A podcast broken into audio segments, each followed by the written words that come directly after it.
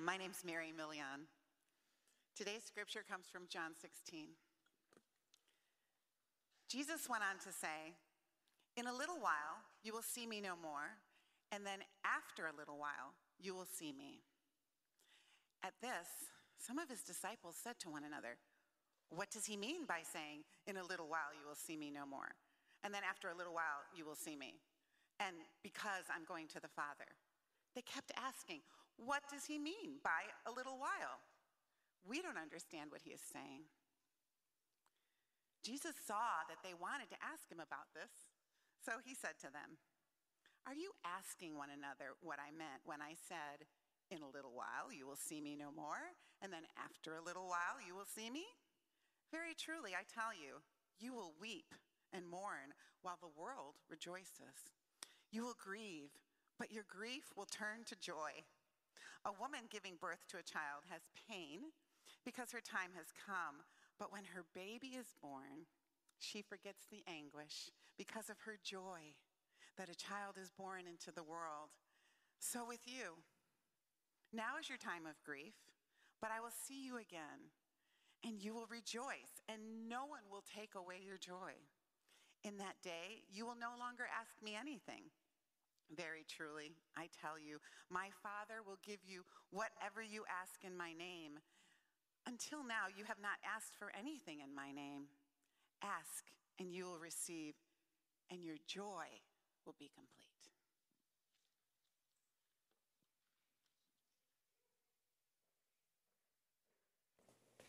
Thank you, Mary. We're in this study on discipleship that we spent the whole summer in, and we're sort of getting toward the end of it. And today we get to one of the most important needs of every disciple, every follower of Jesus. Let me just begin with a question When was the last time you felt a true, unfettered moment of joy? Or maybe a better question is, what is your level of joy? um, imagine uh, sort of inheriting a city. Um, the day comes and you got control of the city as the mayor. And by the way, this is one of the oldest cities in the world, but it's th- passed through a horrible time. It was under Soviet control. There were the wars of the Balkans there, right? If you're familiar with them. An overwhelming place now. It's one of the most depressed cities in the world. It's the year 2000. And this guy, his name is Edi Rama, is the mayor. How do you bring life into a city that's so depressed? It's filled with darkness, right? It's overwhelmed by crime, drug dealers, pickpockets, very little investment in this city. Even though there's freedom, it's stuck in this horrible story, this past. As I mentioned, pervasive crime is filthy and it's dangerous. And how could a city possibly emerge from that. The mayor, who you've just seen, did something really simple, so simple it sounds silly. Here's what he began to do he began to repaint the town, building after building. He took buildings that were gray and dark. You can see the building on the left and he began to add coats of paint. And by the way, almost everywhere it's very bright paint. Sometimes shockingly bright orange, like tangerine or tang. Sometimes it's blue or purple or green, literally from one end of the city to the other. You get the idea. And by the way, at first, some people were absolutely horrified. They were angry about this. Why would this be happening? Many were perplexed and some were delighted. But then something began to happen. The whole mood of the city began to change. Families were out with their children playing in, in parks again. People stopped dropping litter in the streets and they started paying their taxes. What? And business investment grew rapidly, like sixfold over within the first year. And the streets became safer without adding one additional police officer. And people who had wanted to leave the city were now finding reasons to stay. I'm not making all this up. This is the capital of the country of Albania. It's called Tirana, Albania. Now, when I read the story, I thought, that, that's amazing. Something that seems so simple that this could happen and change everything and, or begin to change the outlook of a city. And for me, it began to be a metaphor for the way we see our lives and our world. Like when hope for the future comes as they experience, or joy comes into our world. There's this new energy, a, a sense of purpose, a completely new outlook. And, and here's this joy that paints our world with all kinds of new possibility. And that's what I want to look at with you today. How the gospel does that. How this joy that I'm talking about becomes this sustaining source of energy and power in the life of God's people. Would you pray together with me? Father, thank you for worship, for the beauty, for the creativity we could hear, and we were invited into, Lord, into your presence as we were worshiping you. And Father, we wonder what might happen if a glory, a beauty, a joy could spread through every corner of our lives and and also into our world. And so, Lord, teach us this way. Lead us in this way through Jesus. For we pray in his name, amen. I find that me, maybe for you too, that seeing what I need, what we need, begins with admitting where we are.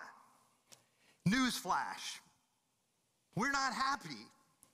We're not a happy people. I mean, look at people's faces as you walk around the city. Now, I can give you statistics that one out of five adults is in treatment for depression. And right now, we have a mental health care crisis because we don't have enough mental health care workers in the United States. But I think it goes a lot deeper than that. It's feeling that we're spending our lives on what doesn't matter, and, and our lives are passing very quickly. We're wondering about the purpose of it all. And, and it, it's almost like a dank odor is, is filled in into our world, a malaise, a, a listlessness, or, or a lostness, a heaviness. We're busy, but we're bored. We're entertained, and at the same time, we're, we're exhausted. And I'm not saying that there isn't happiness on the surface. There are little outbreaks of that for sure, but it feels like there's this deep undertow of sadness or fear or something that feels like it's pulling us down. Now, in preparing for this, I was remembering a, a, book I had to read when I was an undergraduate by Freud entitled Civilization and Its Discontents. And he's got a section in that book in which he just marvels at all the technology in our world, right? And it's amazing, even since he died. Think of what we're able to do. We, we can drive cars that really are sort of driving themselves now. We can speak to a person almost anywhere on the planet in real time because of the cell technology. We can travel in an aircraft across the widest of the Earth's oceans. We carry in our hand access to more information than can be found in the largest library in the world. And yet, in all of this, and by the way, this struck Freud is so much that he said, you know what, if people from just a couple hundred years ago could see us now, they would call us gods.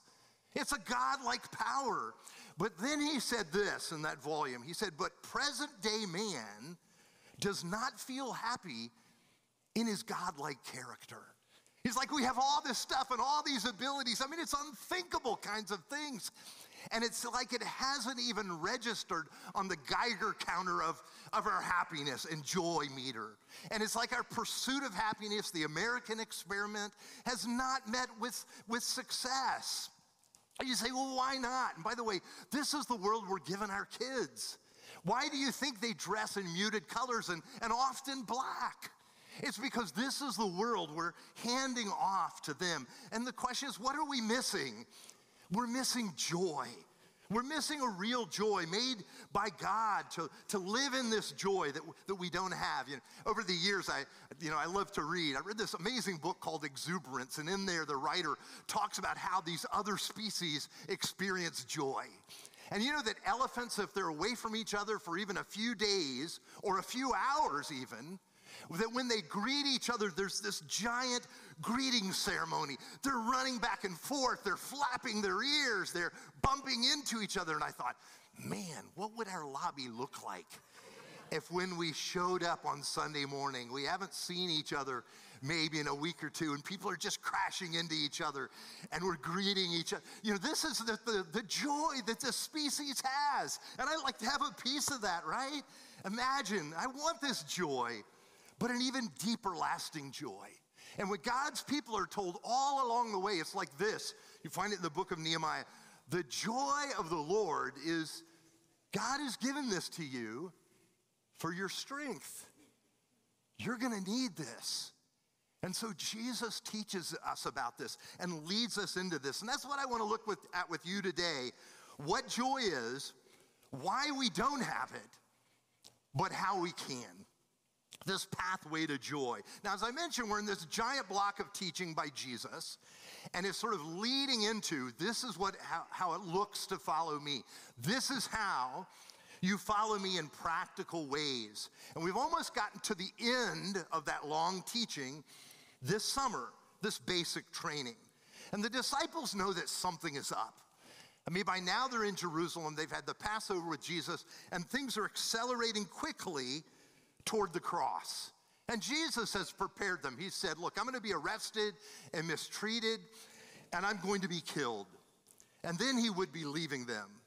It says, Jesus went on to say, In a little while, you will see me no more. And then after a little while, you will see me.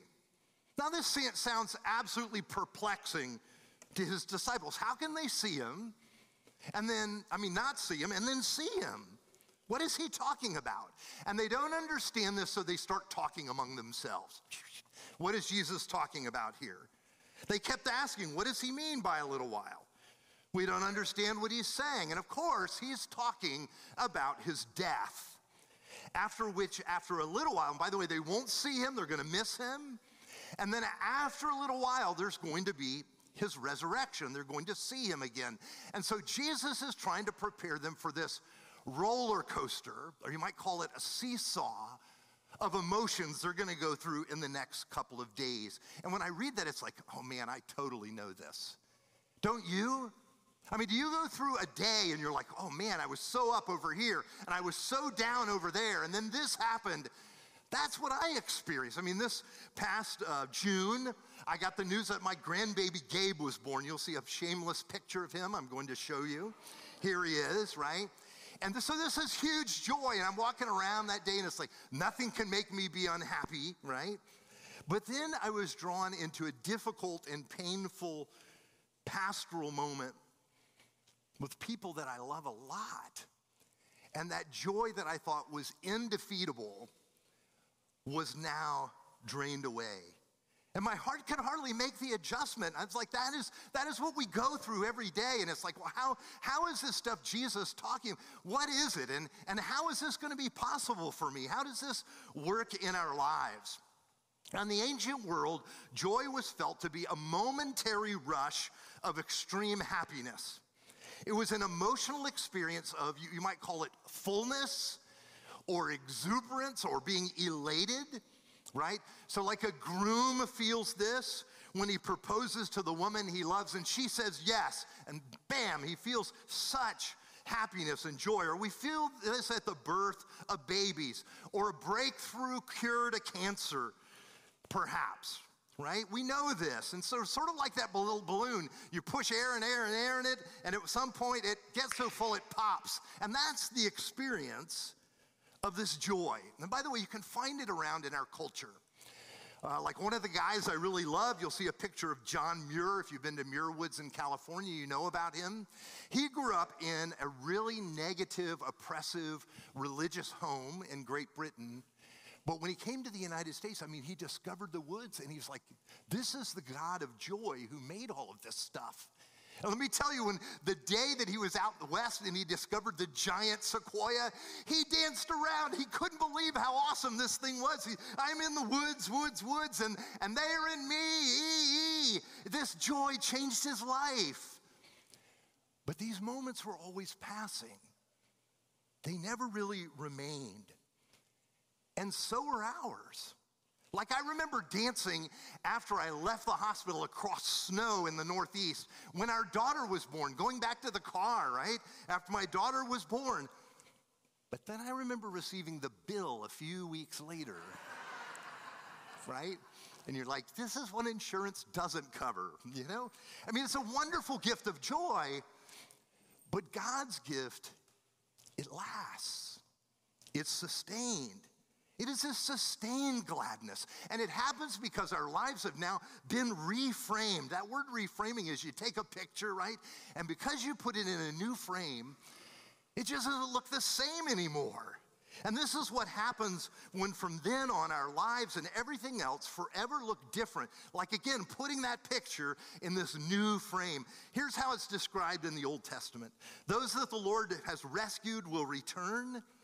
They will enter Zion with singing, everlasting joy will crown their heads. I mean, you just hear this. Man, this is the crown of their heads. It's an everlasting joy like that child knows because she's loved and, and feels and is secure and not afraid. And you begin to realize, oh, God made us for this.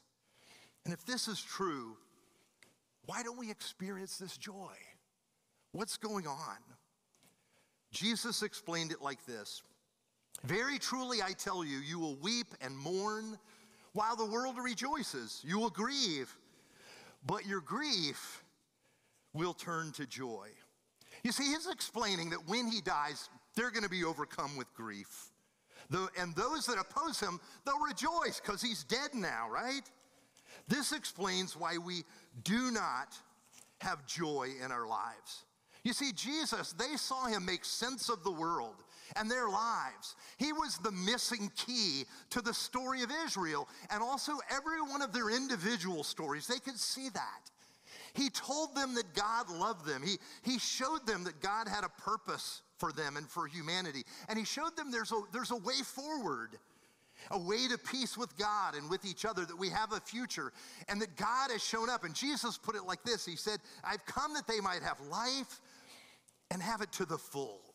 And then the disciples saw him bringing this life.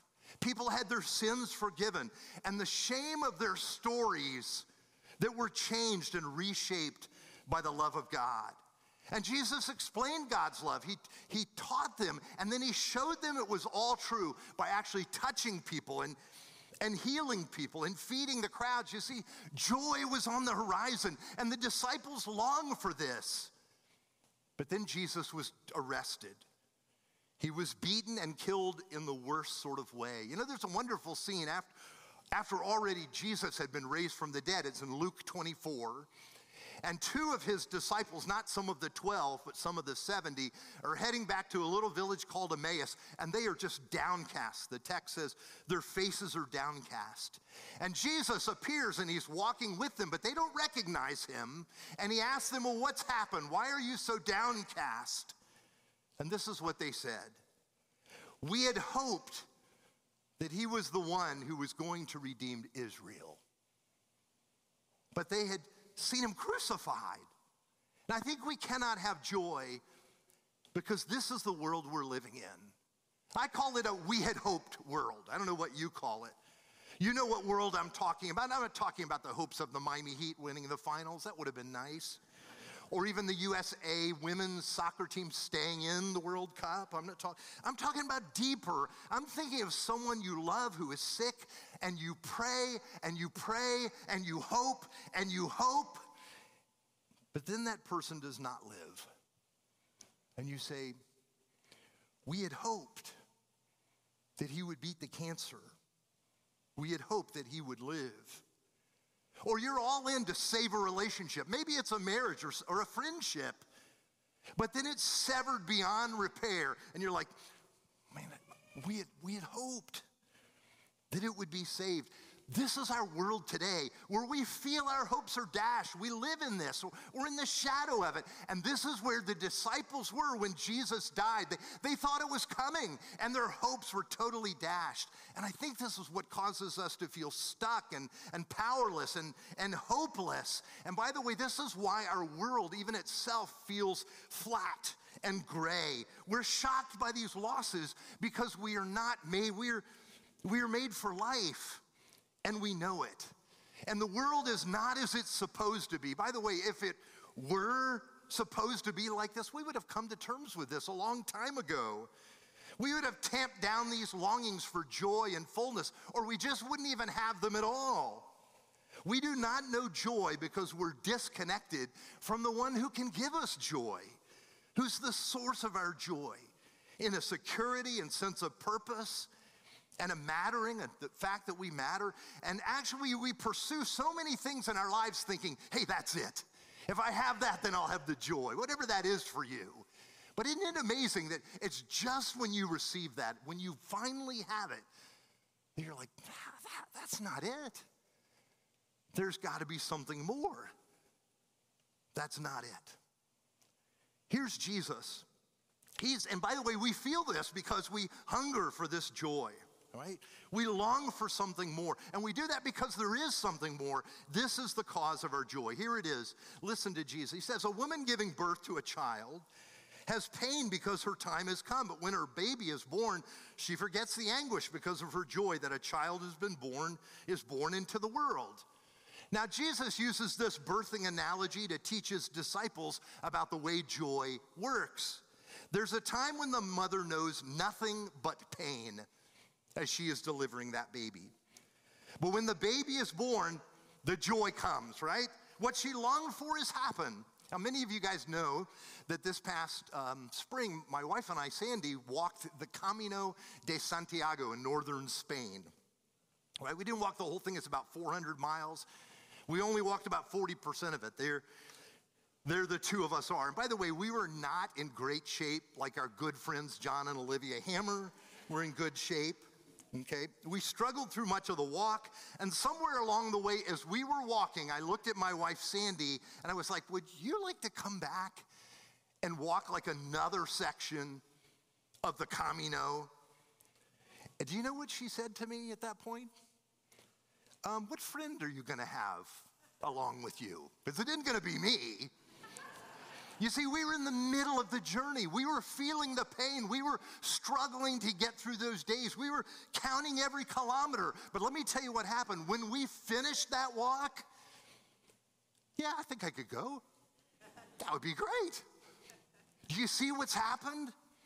The pain we experienced hadn't been forgotten, but instead it served to boost our joy in the accomplishment. And this is also true for the mother giving birth. Her joy has grown because she's passed through the pain and she has the baby in her arms. This, this is how we, have, we can have joy. You see, our joy in Jesus doesn't come from denying through what we're going through today, denying the pain or acting like everything is okay. Hear me very well. Or that we do not suffer loss or no pain. It comes from knowing there's more, knowing another day is coming. And in Jesus, it actually it has come. Here's Jesus. So, with you now is your time of grief, but I will see you again and you will rejoice, and no one will take away your joy. That, that's it. He says, when the time comes, your joy, nobody can take it away. This permanent joy. After the resurrection, the disciples never lost that joy despite the persecution, the difficulties, when their lives were threatened. And let me tell you why. Their lives had been completely reframed by the fact that Jesus was alive. Everything changed because of the resurrection. Do you know that if you're in Christ, that nothing can touch you now, not in any lasting way? And again, I'm not saying you can't get hurt or suffer pain, but do you know that you can never be lost? Wow. And that redemption found in Jesus at his resurrection is what God has planned to bring to the whole of creation. And so our joy comes from resting in the love of God for us in Christ. Now, that, by the way, the repainting of Tirana that I mentioned was just the beginning of restoration for the city from death to a new vibrancy. By the way, in the early church, God so brought, brought two people from Albania who'd never been to Granada before, and they looked up, they're like, that's my city. He's talking about our mayor, who's now their prime minister. And uh, an Albanian artist, Anri Sala, described the change spread. And by the way, here's a building he painted. I don't know if you can show that picture. There's a building that he painted. He, this is what he said, and I want us to hear what he said. In the beginning, it was the colors that were the change. And now you see the city changing around the colors.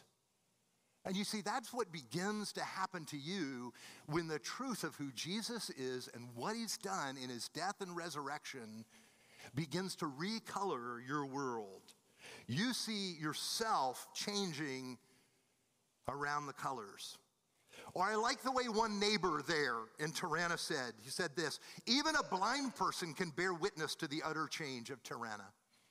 Even a blind person can look and see that disciple who before was in grief is now in joy. And it's a sustaining joy. And I would love for the world to look at you because you're a disciple of Jesus and say, wow, even a blind person can see that this person has been changed by something. The power of grace, the joy they have. And you have that joy because of Jesus. I believe this explains what Jesus says next. On that day, you will no longer ask me anything. Very truly, I tell you, my Father will give you whatever you ask in my name. Until now, you have not asked for anything in my name. Ask and you will receive. Your joy will be, don't you love that? Complete. In other words, you'll be so connected to the reality of who Jesus is. What he has is yours. You go to him, it's easy. You pray in his name. Why wouldn't you? All the prayer and everything will be in the name of Jesus. Because what Jesus does for them in the cross and resurrection will completely recolor their world. I hope we can see what Jesus has done, how he's changed our life with, with his love. Do you know you're loved by God? That's not going to change. You have a place as daughters and sons of the living God. You, you have a secure future. And knowing this, our joy, that joy spreads into our lives as we come to appropriate this, right? We come to live it and know it. And again, this doesn't mean you won't have times of sadness and longing, but because of Jesus, even that is reframed. So you say, but Pastor, I'm still living with this place where it's really hard, where I am on this seesaw of emotions. How am I going to live with this? How will I live with this? One of my favorite uh, stories of the power of this resurrection joy um, comes from this guy. His name is Tony Campolo. He taught at a couple of colleges and universities in Pennsylvania, and he attended an African American church in Philadelphia. And every Good Friday, this church would sort of have like, almost seem like a preaching contest. They would bring in like a half a dozen or seven or eight preachers, and they would all preach one after another. It'd be a long service. And, and, and so he got to preach. And by the way, in the African American church in this country, um, people, the people in the congregation actually help the preacher. I know that sounds weird, um, but preachers need help. And so if a preacher is struggling, they may shout out, Help him, Jesus, help him, help him, right? If they like what he's saying, they shout out, Keep it going, brother, let it roll, let it roll. And on this Good Friday service, seven pastors were preaching back to back. And Tony preached too. They invited him. He's not a pastor, but he preached. And he got like a couple of amen, amen, but not a whole lot. And then as he was sitting, waiting as the others were preaching, a guy leaned over to him and said, Just sit back because this old man, he's going to preach. And then for 30 minutes, this old guy preached just one little line. And this was the line it's Friday, but Sunday's coming. Maybe you've heard it before, right? It may not sound like much, but he was talking about how on Friday, when Jesus died, everything looked dark. It looked gray. There was no hope. Hope died with Jesus. But then on Sunday, the resurrection took place. It was Friday, by the way, and Jesus was dead on a tree. It was Friday, he said, but Sunday's coming, the resurrection. It was Friday, and, and Mary, she was crying her eyes out because her boy was dead, and the disciples were running everywhere like, like scattered sheep without a, a shepherd because they were afraid. And then he got the congregation involved in the refrain It's Friday, but Sunday's coming. It's Friday, and all the cynics said, Oh, there's nothing to that